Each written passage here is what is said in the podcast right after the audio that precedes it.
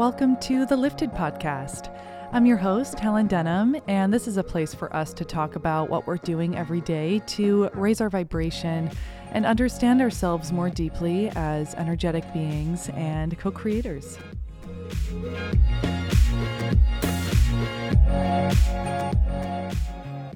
right, everybody, welcome to another episode. If you just found the show, I'm Helen. I'm a women's empowerment coach, meditation teacher, behavior change specialist. And we are here talking about all things consciousness and well being and what it means to be human uh, right here, right now. kind of crazy.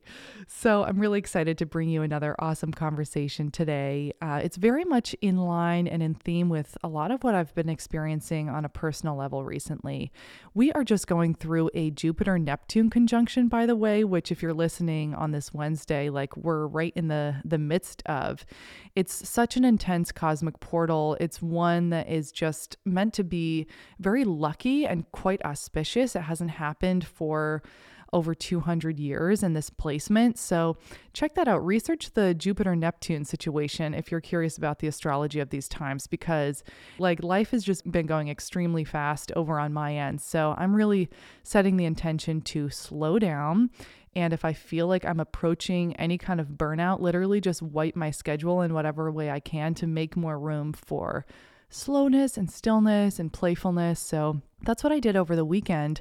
I was just noticing like a, it was going life was going too fast for me. So I was like, let me just take a day. I walked around Abbot Kinney, got some ice cream, did a little shopping, did a little walking, people watching, and just really slowed down. And it completely reset the week ahead uh, that we're in now. And it just feels really good. It's so necessary. And ultimately, it does make us more productive when we can slow down like that. And also, I just invested in my first business coach ever. So I'm really excited about that. And it's so in alignment with today's conversation with uh, Claire Wasserman. So let me tell you about her and what we're going to be getting into in this episode today. So we are talking about women in business, theming and cultivating your days, and we're talking about money. So Claire Wasserman is an educator, author, and founder of Ladies Get Paid, which is an educational platform, global community, and a book that champions the professional and financial advancement of women. She holds a master's certificate in behavioral finance and financial psychology, and she's the host of the John Hancock podcast, Friends Who Talk About Money. Claire has traveled the country teaching thousands of women how to negotiate millions of dollars in raises, start businesses, and advocate for themselves in the workplace. So I think you guys are going to get a lot out of this discussion today, especially my ladies out there. And I think it's really important that we break past that self limiting boundary of talking about money as taboo or, you know, anything like that, and really open up the doors to prosperity, to confidence, to knowing our worth, and really stepping into that highest version of ourselves when it comes to money. Uh, and really, you know, rewiring our beliefs around money being, you know, bad or greedy or anything like that, and, and reframing that into, you know, financial wellness and financial health and deservingness and knowing that we can have anything that we believe we are worthy of. So, that's on that. Enjoy this episode. Let us know what you think. Uh, while you're listening, you can find me on Instagram at Helen Denham underscore and at the Lifted Podcast. And you can find Claire on Instagram at Claire Gets Paid. So enjoy. We'd love to hear from you. Talk to you on the flip side. All right, Claire. Well, the first question I love to kick off with is how do you like to start your days off? Do you have any rising routines or rituals that you go to? I do. I do. So I like to get up early. Um, and definitely need coffee. uh, coffee, and then I sit outside on my balcony and I I journal. Um, usually writing about the things that have been going well, the things that I want to work on, what I'm grateful for, uh, and then I play with my cat. I like to start the day just, you know, having a having fun and being silly. Love that. Yeah, it's I find that it's been a really beautiful practice to acknowledge actively like what is going well in our life. I think for a lot of women, like professional women especially, it's like how do we move the needle forward like every day, but mm-hmm. it's really nice to look back on what what are you proud of yourself for right now? What's been going well for you? And also noticing if that's a difficult question to answer right so if if you were to ask yourself what's not going well versus what's going well you know if you're answering if it's difficult then that's a good question to say all right how do i get smaller. So that that's my so it's like, okay, what's been going well? Well, weather's been nice. Okay. Well, I've been journaling, you know, I've been focused, yeah, committed, you know. So it's like just finding no matter how small, those things do add up. Mm-hmm, 100%. Did you start doing that recently or did you have a moment where you were like, I need to have a routine in the morning that's just for me? Like what what was that for you? Yeah, I've, I've cycled through, you know, I used to do the five minute journal. So really focused on gratitude. Um, I go through phases. Uh, this I've been pretty consistent with, I would say, for the last at least three months, maybe six months. But yeah, it did come from like a man, I need to center myself because I am definitely that person who gets up and goes straight into the emailing. That being said, I the reason I do like to get up early is that makes me feel like I'm being as sort of proactive with my day as possible. Um, and and also knowing that if I've like worked my butt off for like 4 hours in the morning and it's been really productive, then yeah, go take an hour nap. So I don't want to, you know, this whole like don't get up and go straight to your emails. You know, that also has worked for me too. Uh, so I, but right now I'm in this season of like, let's start the day centered and and like I said, you know, playing with my cat. just like throwing things around, running around. I actually find that probably more better way to set up my day than anything else. That makes a lot of sense because you start off your day like joyful and happy and you set the tone for the rest of what's going to happen. So yeah. I'm curious about like what a typical day in the life looks like for you. Mm, okay. Well, things are shifting uh, because now we're sort of emerging from our pandemic. Um, I I've been theming my days. This is relatively new, so I love an alliteration. So Monday motivation for Motivation Monday. That's uh, you know taking care. It's usually like sort of setting up for the week, taking care of you know emails. Um, uh, tedious Tuesday or to-do list Tuesday, uh, that is just like crossing things off my list. Usually that quote, like eat the frog, right? Like the things I sort of don't want to do, I force myself. Writing Wednesdays, okay. I block out my calendar. I have an out of office, uh, and that is to write every, you know, all my blogs, etc. Um, Thursday, what am I doing on Thursday? I mean, that's my meetings and podcast day. Um, maybe we're calling it like thrilling Thursdays. How about that? Mm-hmm. Uh, and then filming Fridays. Uh, so my days, it used to be kind of a mix of whatever, you know, putting out fires. Now it's like usually most things can wait. And so if I know that there's a designated day, I also work in sort of four hour increments and I'm pretty committed to taking an hour nap every day. Uh, but some, you know, it's like some of those days I'm spending out of the house and, you know, it is what it is. But for me, my brain, which I feel like I tend to be all over the place, it's like if I can theme both the day of the week, but also like what time of day, and and what my energy is that has been very helpful for me so cool. Yeah. It sounds like, are you doing like a lot of batch creating at the same time? Like just kind of getting all of these things done in big chunks? Yeah. I mean, I, I look at, you know, where do I do my best creative work, right? So if that's going to be in the morning in a given day, like try to do that work up front. Uh, but because I'm theming my days now, I used to be like doing stuff at a certain time of day, but now it's, you know, if I'm trying to do like tedious spreadsheet stuff and then switch gears into like writing a blog article, even if I've divided up the day, somehow I'm still, you know, I also tend to procrastinate. So being like, this is the day that I do it, there's no other day I'm writing this blog article forces me. I also had an accountability coach saying, you know, get everything done by 3:30 and then you're done for the day. Like, mm. do you really need that much more time? Or are you just like perpetually kicking the can? Now i don't i don't do that. I work past 3.30 but knowing that that could be a cutoff date for me that or time makes me feel proud of myself if i extend beyond that. So shout out to kita success bully she's she's fantastic and she's been yeah like i said that kind of accountability coach for me I love hearing you say that because it's just it's I think it's necessary for women to hear that you don't have to work yourself into the ground like from sun up till sundown like you can do spurts of like productivity and have maybe a super productive day in the course of 1 hour if you focus yeah. really intentionally. And you know your priorities. Every morning and every evening when I start and end my day I I look at my priorities. I have like three to four that I need to get done. And sometimes that changes. Um, but I think, I mean, I live and die by my, both my to-do list, my priorities, my calendar. If it's not on there, it's not happening. Mm-hmm. Yeah. So writing it down is really important. Yes. How many things do you like limit yourself to on a to-do list? So I used to have pretty long to-do list and then I realized I was really um underestimating how long something might actually take me. So if I was only going off of did I how many things did I cross off? Well, then I would always be disappointed because maybe one or two of those things took the whole day. So actually it's really about how in depth, you know, especially if there's a learning curve, right? Like it might take me half a day to send out an email, but because it's a new platform that we're using. Mm-hmm. So um but I I try, you know, give or take, always make it less than you think. Mm-hmm. And then have, you know, it's like, all right, I would love to get done these four things, but here are the two that I definitely have to do.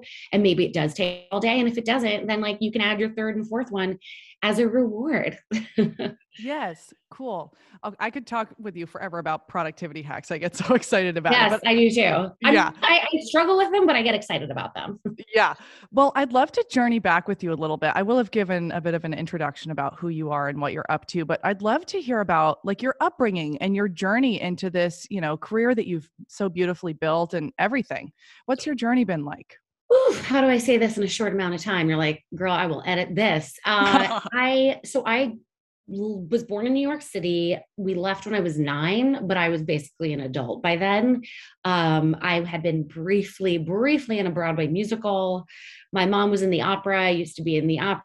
You know, as a little uh, in the children's choir. So I was like, you know, this little again like a little adult uh, moved to la for a year Um, because um, my parents split. My mom had moved to dc but i moved to la with my dad and my brothers lived there for a year. Uh, my dad stayed in la for the next at least 12 years but i ended up moving in fifth grade to be with my mom. Um, so dc you know i always give like the three cities because i feel like i am of those three cities very much. I mean, yes, my area code on my phone is 202, so I guess it's DC. Um, and um, you know, really active in theater. Actually, lived in France for six months. My junior year, I lived in a small village uh, on the border of Germany. I was an exchange student, so that was very formative. Also, it really showed me that I'm a chameleon, you know, and I like being uncomfortable. Um, and finding commonalities with people. You know, I was the first American a lot of people had met. Ended up going to Boston University.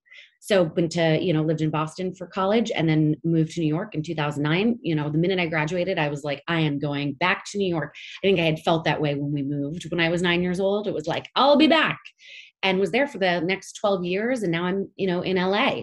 So I, I've been rotating back to my childhood, I guess you could say. Awesome. So, what started to spark your interest and your curiosity about money and women making money and getting comfortable talking about money? Like, when did you start to really get curious about that and start to talk about it?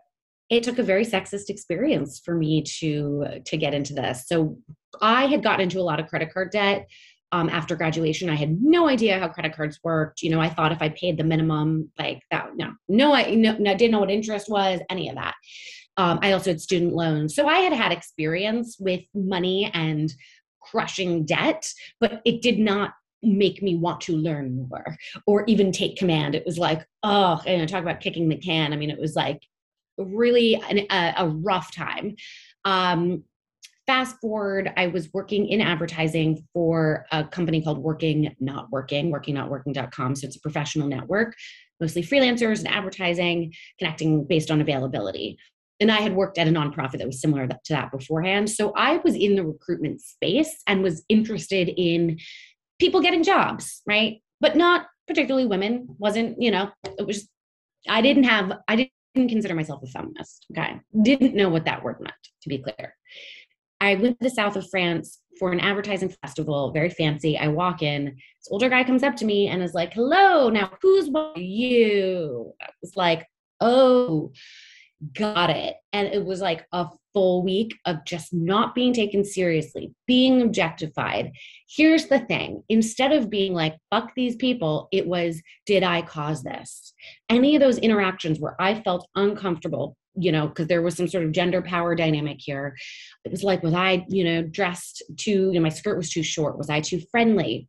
And when I went home after that week, it was just, this exhaustion I felt realizing how much I'd contorted myself to try to be what I felt A, others needed me to be, but B, we needed clients. So it's not like you can tell people to F off. I mean, I guess you could, but if you need their business, right? Again, that contortionism. fast forward, ended up writing an essay, didn't publish it, but shared it with some friends, just kind of looking back at my career and all of these experiences that I'd had, some really t- sexist, but didn't call it out. And some, not, you know, just these kind of quote microaggressions. But that word didn't know what that word meant. Um, 2000, this was 2015, I think. Now I started to research. I remember Googling women, the wage gap, the work workplace inequality. I sort of laugh now. We all talk about it now. You read about it, but nobody in 2015 was really. It was like, do people know how far from equality that we are in when it comes to the wage gap, the leadership gap, investing gap, funding gap? I mean, it was like worse and worse as I kept reading. And I just got overwhelmed because as an individual, you know, what can you do to combat these things that are systemic, right? And, and overwhelming. And it really wasn't until a friend who had recently, you know, she came to me, she was like, I, she was real art director, very good, but realized she was charging so much less than her male counterparts. And so my aha moment was, ah, negotiating your salary, raising your rates, that was a way that as an individual, at least you could try to close your own gaps. You could take command, right? And hosted a town hall for women to come and talk about money. I picked that format. Uh, a, because it was leading up to the 2016 presidential election. This was something I'd been hearing about, these candidates were doing. And I felt like a subject as sensitive as money really merited a kind of peer-to-peer sharing as opposed to these quote experts right?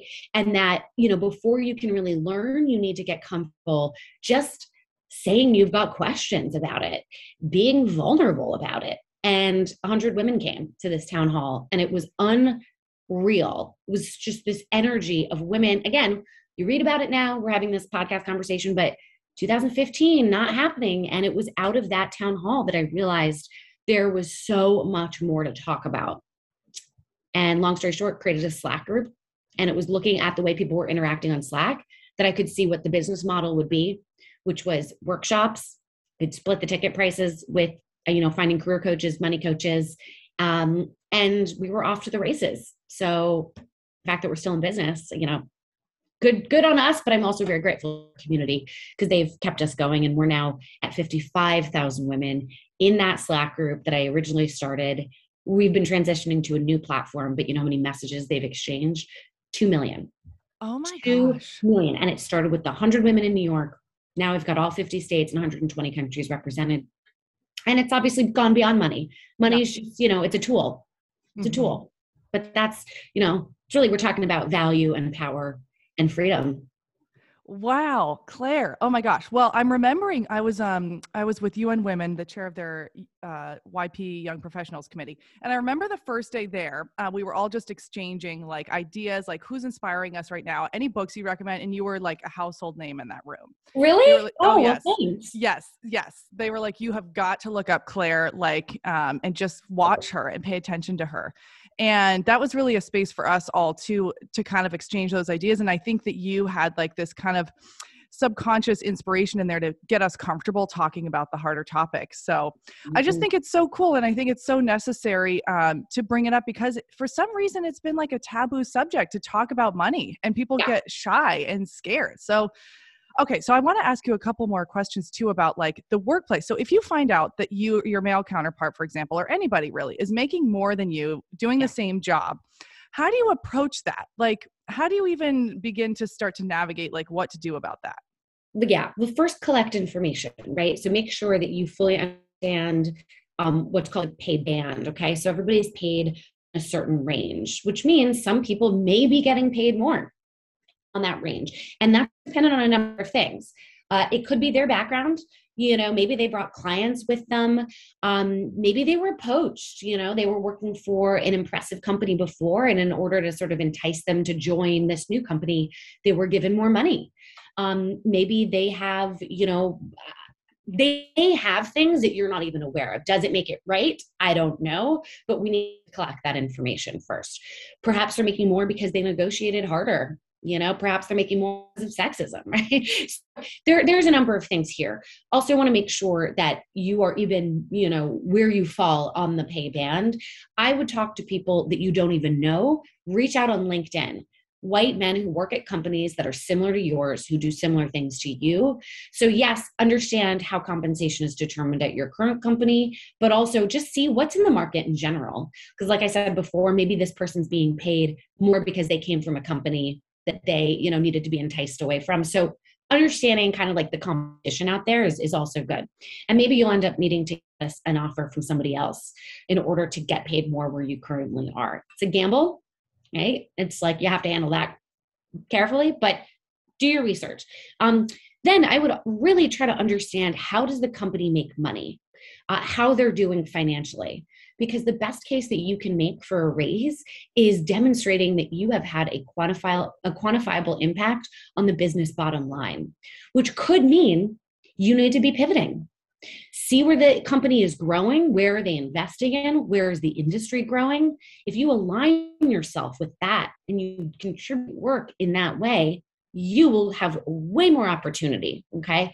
So perhaps you need to be raising your hand for you know with ideas. Oftentimes women you know do kind of the unglamorous behind the scenes work that doesn't get them facetime with clients right? Or with people uh, you know of influence of the company. Well those are the folks who are going to be advocating on your behalf.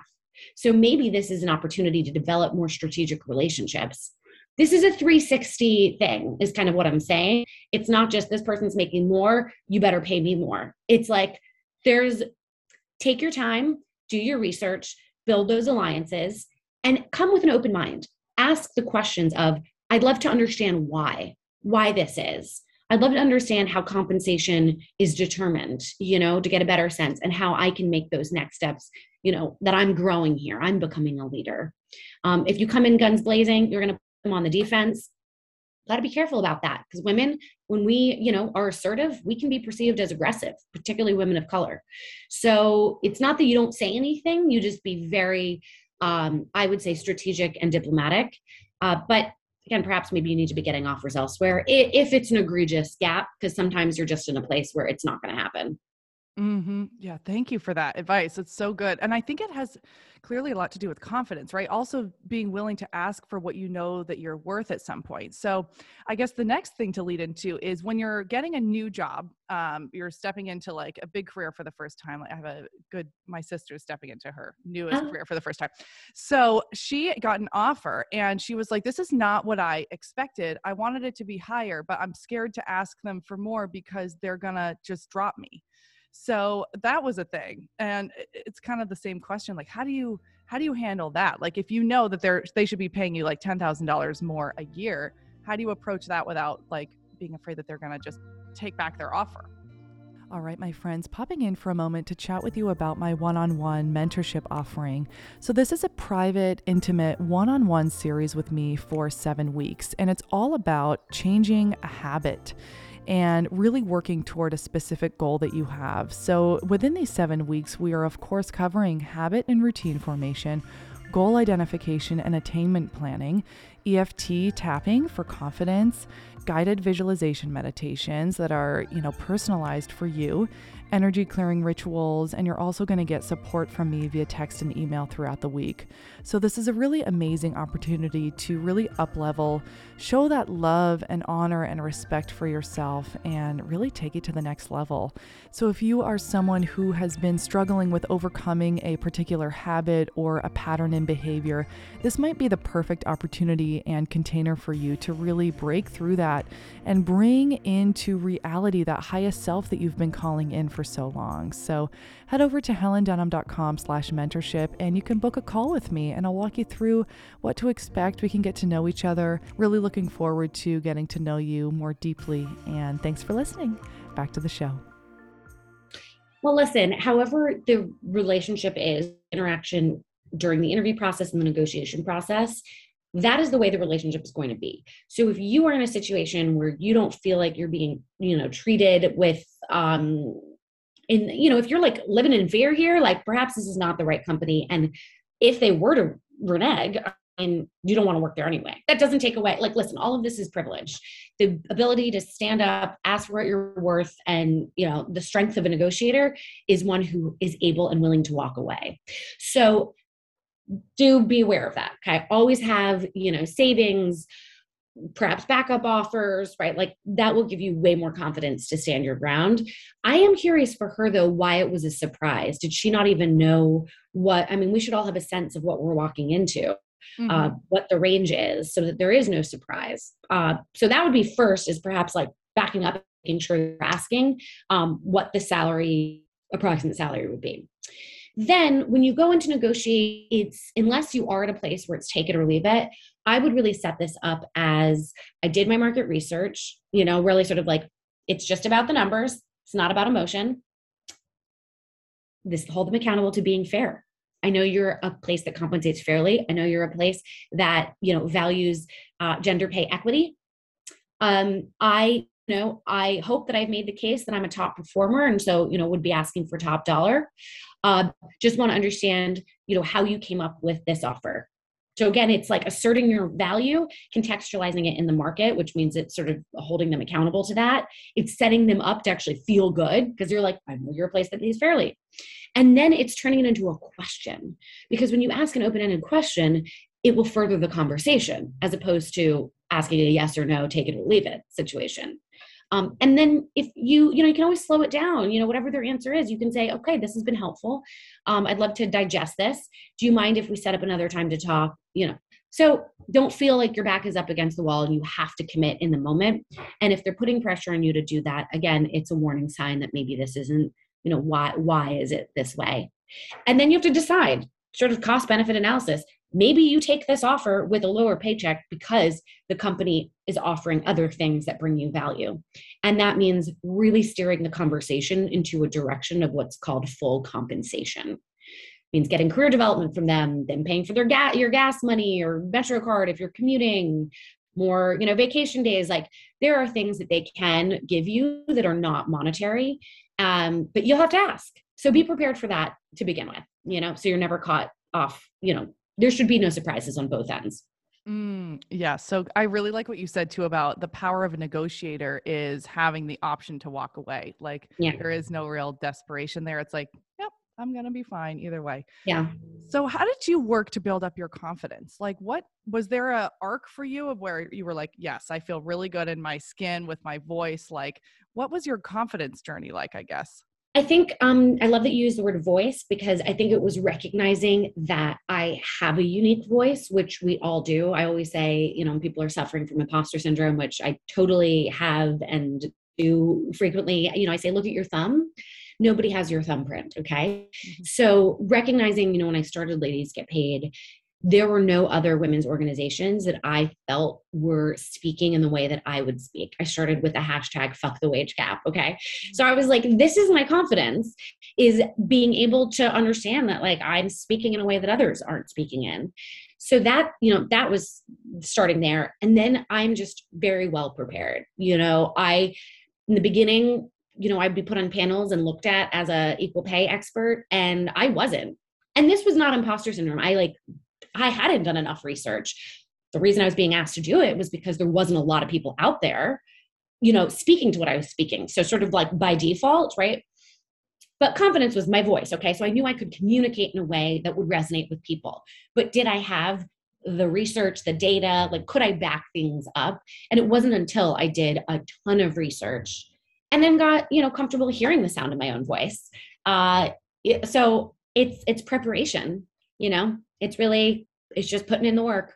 Just like know your shit and get up but there. also know yeah. that there will always be things to learn and there will always be people who know more than you and that doesn't mean that you are not an expert. That doesn't mean that you shouldn't be confident. So it's sort of like you know you work hard and prepare but you also just like let it go too you know? Because like this stuff's never ending and that's when you do have to trust okay the way that i communicate is different the way that I express my empathy is different. It's not just about who knows the most, right? Because you could know a ton but not be able to connect with people, you know. So I, I it's back and forth between like innate voice uh, and, and then doing the actual work and the research. Mm, yeah. And I always think about like if you are able to teach somebody what you were able, able to overcome, like in the last five years or a year, even, like if you're able to show that you actually overcame it, like you have something to share that could really help somebody. And like I love what you said about like look at your thumb. Like that's a very yeah. physical, tangible reminder. Like people are going to resonate with different voices and different teachers Yes. as well. So Yes. you might be perfect for seeing- somebody. Mhm. Yeah, and also, and this is work that I've done more recently in really reflecting on what is my gift or what are my gifts. Like, because I, I mean, we all have a lot, but like, what is like if I had to pick, right? True gift, and it was the it's the gift of communication, right? And that can get expressed in different ways. Then it's like, all right, in my communication, where am I really special? And I think it's empathy. I think it's you know peer to peer learning. Like I'm in it with everybody. Like I, I didn't come out the womb an expert in this. Like so being able to be transparent in that that is special. But that requires checking in with yourself whether you know a consistent journaling practice uh, but also you know every kind of quarter really thinking and being like you know who am i and what do i want to be and where do i need to cultivate so i think what i'm saying is therapy building confidence it's going Yeah. to therapy I love it. Well, yeah. I mean, therapy and in so many different ways can like meditation is like my therapy and and going to meditation classes and reading and like talk there. I feel like I'm in a therapy class with a lot of the guests that come on here too. Yeah. like, what do you this is so helpful. Um, okay, this is kind of an interesting thought that I had come up is was there a point where you had to get comfortable making more money? Like were you ever like intimidated by making more money or scared of making more money? Like and when did that change? Yeah, I think that's really interesting. I, so I had always been compensated fairly in my career. It's interesting. My and I started Ladies Get Paid um, out of an anger around the wage gap. Um, the person who I have now made my co-founder and CEO, Ashley, joined about a year into it, but she came to Ladies Get Paid because she had a huge wage gap at her job. So I just kind of want to throw that out there. Like I was actually pretty okay in my career. I just experienced a lot of sexism. Um, but what I've noticed is command asking for more always makes me nervous. It just does because i don't like being rejected. You know that it sets yourself up for a no. Um so it's i and you know i still go through this but what's interesting is i look back at times where i had thought i was asking for a really big number and i was to be clear right? We were negotiating with a brand for a partnership or i was negotiating you know speaking fee that number at the time was very big, but I look back and it's so small now, you know? So I call it, it's my cute number. So now when I command, you know, when I'm like, this is the number I'm asking for, I sort of uh, project into the future and I am thinking about how I'll then look back and think that this new number is small. So it is all about perspective. Um, but yeah, I get nervous every time. Totally. Uh, and you know, but you don't ask, you don't get, and fuck it. Yeah, and I love that you just mentioned like it was rooted in fear of rejection. So Yeah. getting comfortable, like it's it's gonna happen one way or the other. So it's gonna be okay either way. Yeah, and also that these numbers, you know, just remember it feels still like yesterday when I, you know, had just moved to New York and I had a pa- like a, a panic attack at a grocery store seeing how much I was spending and you know how much I was spending? Basically nothing. It was a bunch of like canned beans and tuna okay? But being so nervous about that money so even asking for more making more I still get my heart every time I go to the grocery store I'm still I can still feel it. So I ended up actually this past year I got a master's certificate in behavioral finance and financial psychology because you know sometimes it's not the numbers that matter it's how you feel about it and you can carry that stuff with you your whole life uh, even if rationally you know you know i've seen this number before I, you know. so it's but it's ongoing because the goalpost keeps moving but sometimes again like it still feels like it was yesterday being at that grocery store um, I, I do wonder you know gosh I i've seen this meme before where it's like you know, if raspberries can, you know, if they can charge seven dollars for raspberries, like you can be your, you know, charge your raspberry or whatever. Um, and it does make me laugh because I buying sushi and fresh fruit or fresh berries was my man. When I make it, you know, when I'm rich, I'll be able to afford that. So for me, it's I think a little bit less of like how much I'm making, but more like can I spend this money and allowing myself to be, you know, to let go and be proud. Like hell yeah, I am buying this and I'm gonna be okay. Yes. Are there any other like self-limiting beliefs or like money story blocks that you've been working through over the past years that have really helped you to overcome like nervousness around it? Yeah, I think um, I was talking about this earlier. Uh, I think num- I have a I was bad at math, I'm like your typical, like the statistic around girls. Like I think I actually wasn't bad at math. I just didn't have confidence about it. And like once Nikki Simmons made fun of me, you know, because I got a problem wrong, uh, you know, in front of the class, and like just decided I was bad at math. And that unfortunately has bled into like, I'm not good at money or like, no, I'm not going to look at the numbers for our business. You know, just sort of ignorance is bliss, although it absolutely is not. So I think I'm constantly, you know, trying to push up against this assumption I have around I am just not good at math. Um, mm. Um, that's, I think, pretty self limiting. Um, and then I deal a lot with procrastination. So I'm sort of going, trying to figure out like, why is that? Because it, it is rooted in fear, I think, ultimately. So, but it, you know, yeah, things are getting better. But yeah. that's been a recent, recent where I've like really been dragging my feet on stuff. Um, and I think it's because I've reached a certain level of success and exposure. And so now the stakes are just higher. Mm-hmm. Mm-hmm. So it's like almost like at the beginning of Ladies Get Paid, it was easier. Right. Cause it's like only up from here kind of kind of vibe. Exactly. yeah. yeah. It's very interesting that you bring up math because I think you're definitely not alone there. And I have such a specific kind of like childhood programming. We had a very wealthy family as our close friends. They were all math whizzes, like super, super good at math and um, just like very successful, very kind people. But it, it really programmed me into thinking very similarly into like, if I'm not good at math, I can never be rich. So I have to get good at math mm. to, to be rich. And I like got like a C in accounting in college and had to take it again for my major. And I was like, I, how am I ever going to do this? Like, I just don't get money. And then I was able to shift my experience around money to I now perceive it more as energy and just yeah. like knowing your worth and you know someone else can handle the money if I want to but it really helps now I have a relationship with money where I like to look at it yeah. and I kind of like praise it and I just had to consciously change that but I'm I'm sure we're not alone in that experience of like math and money it's a big thing. I know I know mm. Yeah so I'm also curious about your process of writing your book like mm-hmm. what is writing a book like Ah, really hard. Okay, the worst imposter syndrome and perfectionism I have ever experienced in my life, which was very ironic considering I literally had chapters uh, specifically about imposter syndrome and perfectionism. But why, when you read it, it is written with a lot of empathy. So, let me just talk about how I was able to move past that for a second, and then I can talk about kind of like the overall process. I was really getting paralyzed when I was thinking about how people were going to receive the book, right? Was I going to get on a bestseller list? Was I going to be canceled? What was my editor going to think, right? Was I going to live up to the advance that I got? These were all real questions, okay? But then I realized those things were out of my control. Of course, I was spinning my wheels, right? So, how can I take back the control? How can I take command? And it was really about who was I writing this for? why was I writing this? Imagining I was writing a letter to a specific person who was reading my book, the impact I was going to have on her life. It was about trying to find joy in my writing. Could I write in the moment?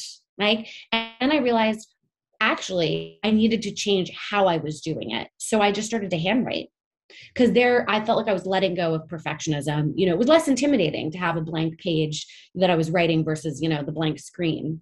And it also felt closer to me and my thoughts just like the physical experience of it letting it out of my body and just writing and writing and writing and writing okay?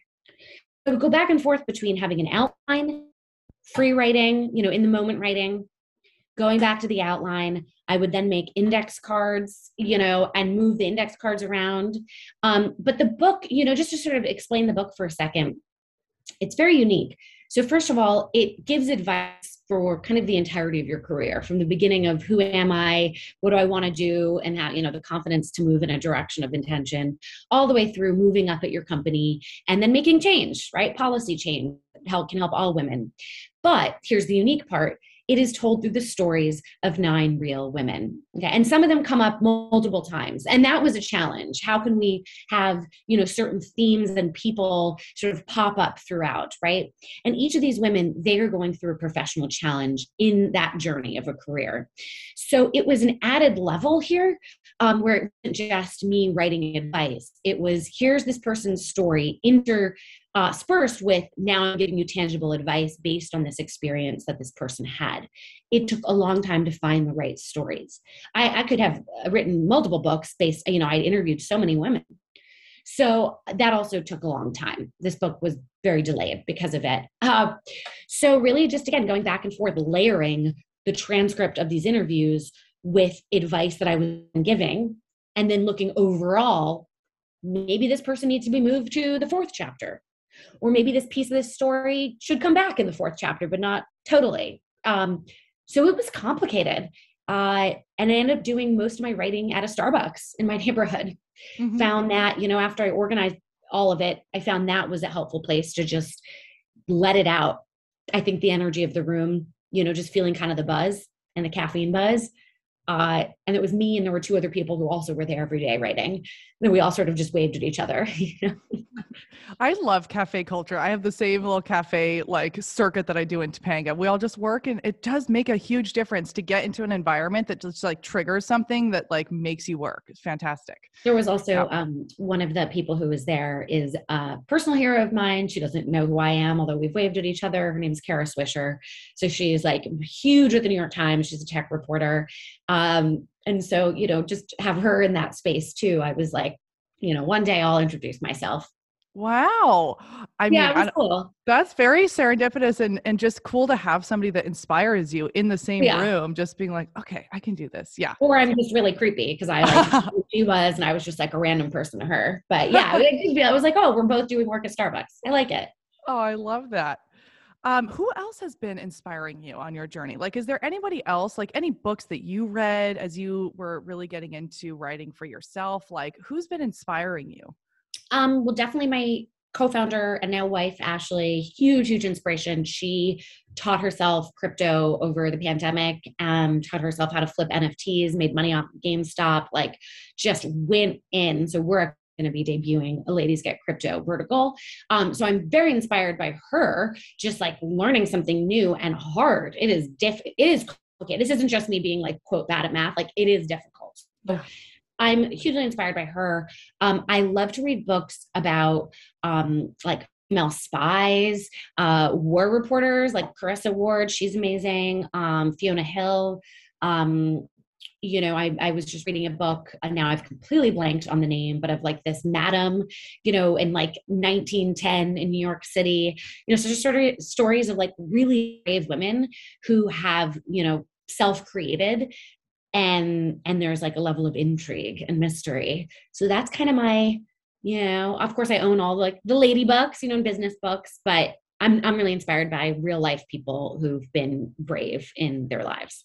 Oh, I love that you bring up your wife too, because the NFT, the crypto world is just uh, wild west out here. It's like a gold rush, and it is difficult. I'm launching a series, hopefully, um, in about two weeks. So oh, well, we, should uh, we should talk about it. Yeah, it's going to be a Medusa series, and based off of the goddess archetypes. And you would like this actually, because the Medusa story. Um, she was a rape victim of Poseidon. And Medusa gets this horrible reputation yeah. of being this monster, but she was in Athena's temple as one of the high priestesses. Athena was kind of like one of the boys in like the boys group, but she was supposed to be protecting the priestesses in the temple. Poseidon broke in one day, rapes Medusa, and then oh Athena gosh. punished Medusa for for her own um you know victimization and wow. to the underworld so it's like a reclaiming of a story mm-hmm. yeah yeah, yeah. oh i love this yeah it was so yeah this will be kind of the goddess archetypes coming out in different stories but anyways that's what's going on in the nft world well, Claire, I'm I'm just so grateful for you. I'm so excited for people to get to know your work. If people want to work with you more intimately or just get to know you better, how can we find you and connect with you? Yeah, Instagram, great place to go. If you want to DM me, I do respond to every message I get. Uh, so Claire gets paid. You can also follow Ladies Get Paid. So Ladies Get Paid on Instagram. Um, come join ladiesgetpaid.com slash join. It's free to participate in our online network. Uh, we've got a conference that's happening on May 24th, virtual. So you'll get information there, also free. And then if you want to learn more about me and my speaking and partnerships that I do, clairewasserman.com. But like I said, Instagram is probably the best place. Beautiful. All right. We'll link all of that in the description below. Well, thank you so much, Claire. It was that's you're just so smart and just on it. And I'm so happy we got the chance to sit together. Thank you. all right, my friends, thank you so much for being here and hanging out with us today. I hope you're feeling inspired and lifted and called to action in some area of your life. And of course, everything we chatted about is linked in the description below. A couple more things on my end. If you are curious about cultivating a meditation practice or continuing an existing one, I'm teaching meditation a few times a week with Unplug, The Den, and Be Meditation. If you go to helendenham.com slash meditate, you'll find uh, my schedule and links to sign up for all these meditations. There are also a couple free meditations every month with Be Meditation, so keep an eye out for that. I also am very active on Instagram at Helen Denham underscore yay. And on my website, you'll also find links to lots of amazing blog posts. We've got more Q&A interviews coming up on the blog. And of course, you'll find my self mastery course, Cultivating Confidence, is available there. And I also have a one on one mentorship seven week series that's available for you if you want to apply for that. And just keep an eye out for more to come. So, sending you so much love, blessings. Have a beautiful rest of your day or your evening, wherever you are. Thank you again, and I'll talk to you soon.